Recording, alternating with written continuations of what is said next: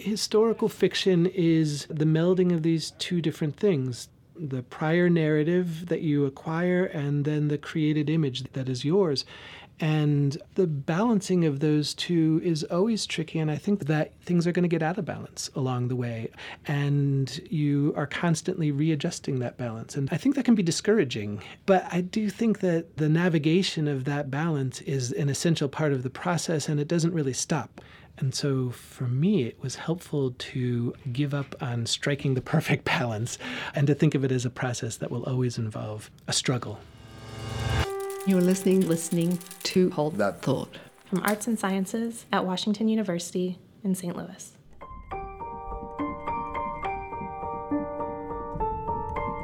Thanks for listening to Hold That Thought.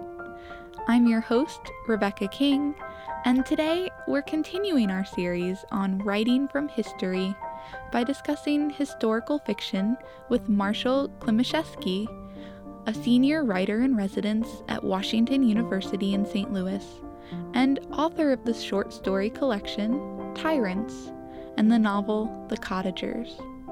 We started our discussion by talking about what parameters historical fiction writers have when it comes to fact versus fiction.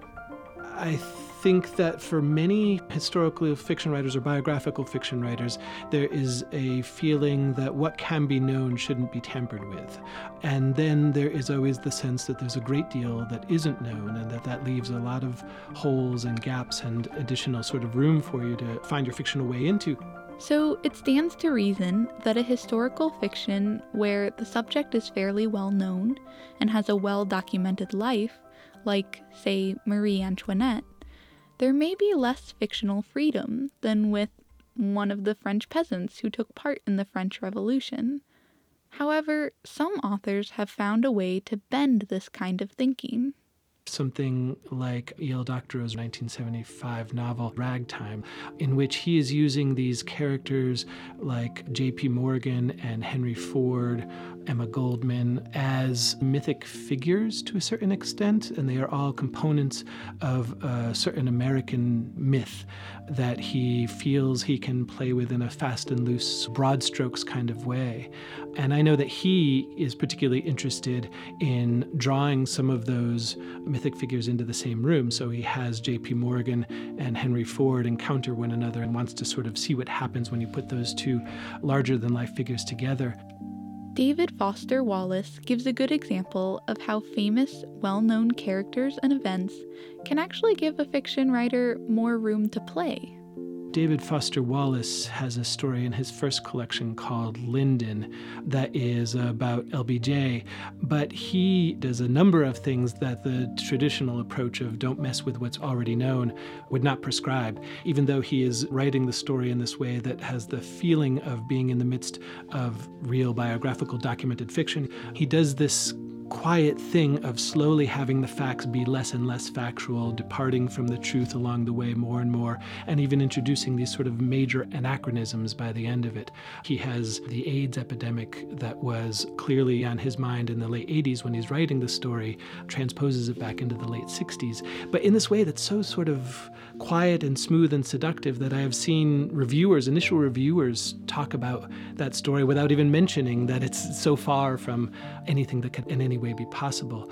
And he has a author's note in which he is saying that all of the public figures who are in this book, including LBJ, represent the collective dreams, or they're sort, sort of meant to be attached to the collective dreams of these characters rather than to the actual living people. And so I think that, again, fame gave him a certain liberty Aside from fame, historical fiction writers also have a certain amount of liberty with the documented life, given that even first hand sources, such as letters or diaries written by the subject, can only capture snippets of the entire, deeper lived life. I think for any historical fiction writer, there's that other thing you know that what you're receiving in terms of the lived life is this secondary, documented, condensed version of the actual lived life. You know, there are these two things you want to write your way into as a historical fiction writer. One is that prior narrative version of it, but then the other is the lived life that sort of lurks behind that. And we all have this sense, though I think it's sometimes easy to forget, of the degree to which that lived life is so much larger and richer and more complex than any narrative version of it is going to be, whether it's the one that we get in the primary documents of letters and diaries and so on, or the secondary one that comes in histories and biographies. You know there's a big repository there that is available. No one actually has access to it. and so you have a certain freedom to go beyond what is documented into that larger open space before it. In a way, historical fiction writers can even be thought of as translators historical fiction can be thought of as kind of like a translation. Secondary sources, the historical version of the lived life that you are working with is the source text, and then your historical fiction becomes this translation of it. It seems to me that just like the translator, their primary responsibility is to have it be a good poem or a good story in the target language. That's the same is true, obviously, for the historical fiction writer. Ultimately, your responsibility is to the integrity of the novel or the story. And if you give that up for fidelity to the history, you're not going to be creating something that people are very interested in reading. There's that funny way, too, in which I guess you can almost think of it as like a retranslation. The secondary material is already itself a translation from the lived life. And in effect, a historical fiction writer is trying to get back to an original, but that's been lost. You're retranslating back to an original language from a source that you know is already a translation which I think, again, gives one a sense of liberty. Historical fiction writers can take this liberty with the lived life to an even more extreme.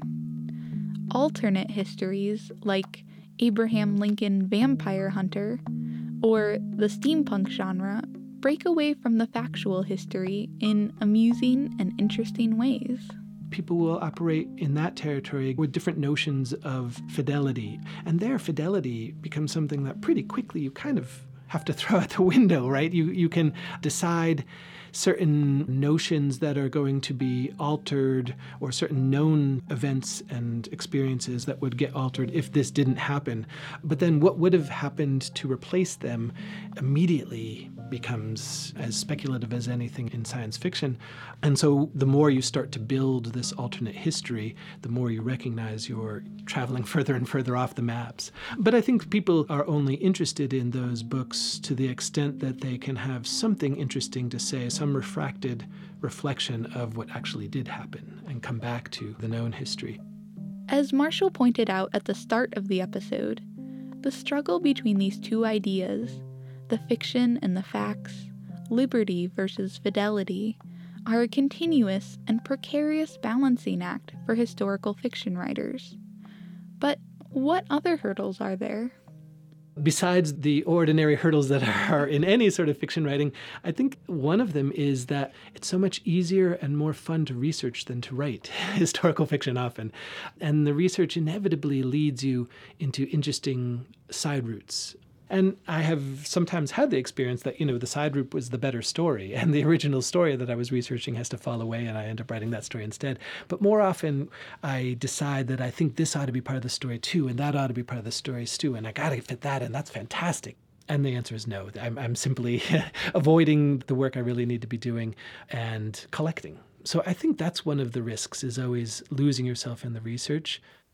As a way to see some of these ideas in practice, how one can take the historical facts, such as they are, and make a story beyond them, Marshall talks about his own work, including two stories in his collection, Tyrants, and a novel in progress. I'm working on a novel that began as an extension of the last story in my collection. It's about this Swede named Salomon August Andrée, who in 1897 tried to drift to the North Pole in a hydrogen balloon in the story, I kind of just remained within that space of the attempt on the pole and also sort of his love life, which was one of those little gaps that the historical fiction writer often likes because he was a confirmed bachelor and there was a lot of speculation about his love life, uh, but there weren't any lovers evident. And at the same time, he's very romantic. He writes about ballooning and about love almost constantly in the same breath. And going aloft seems to have become become for him, or it seemed to me at least in reading some of his diaries and his letters and his work, to have become a, a kind of metaphor for being in love.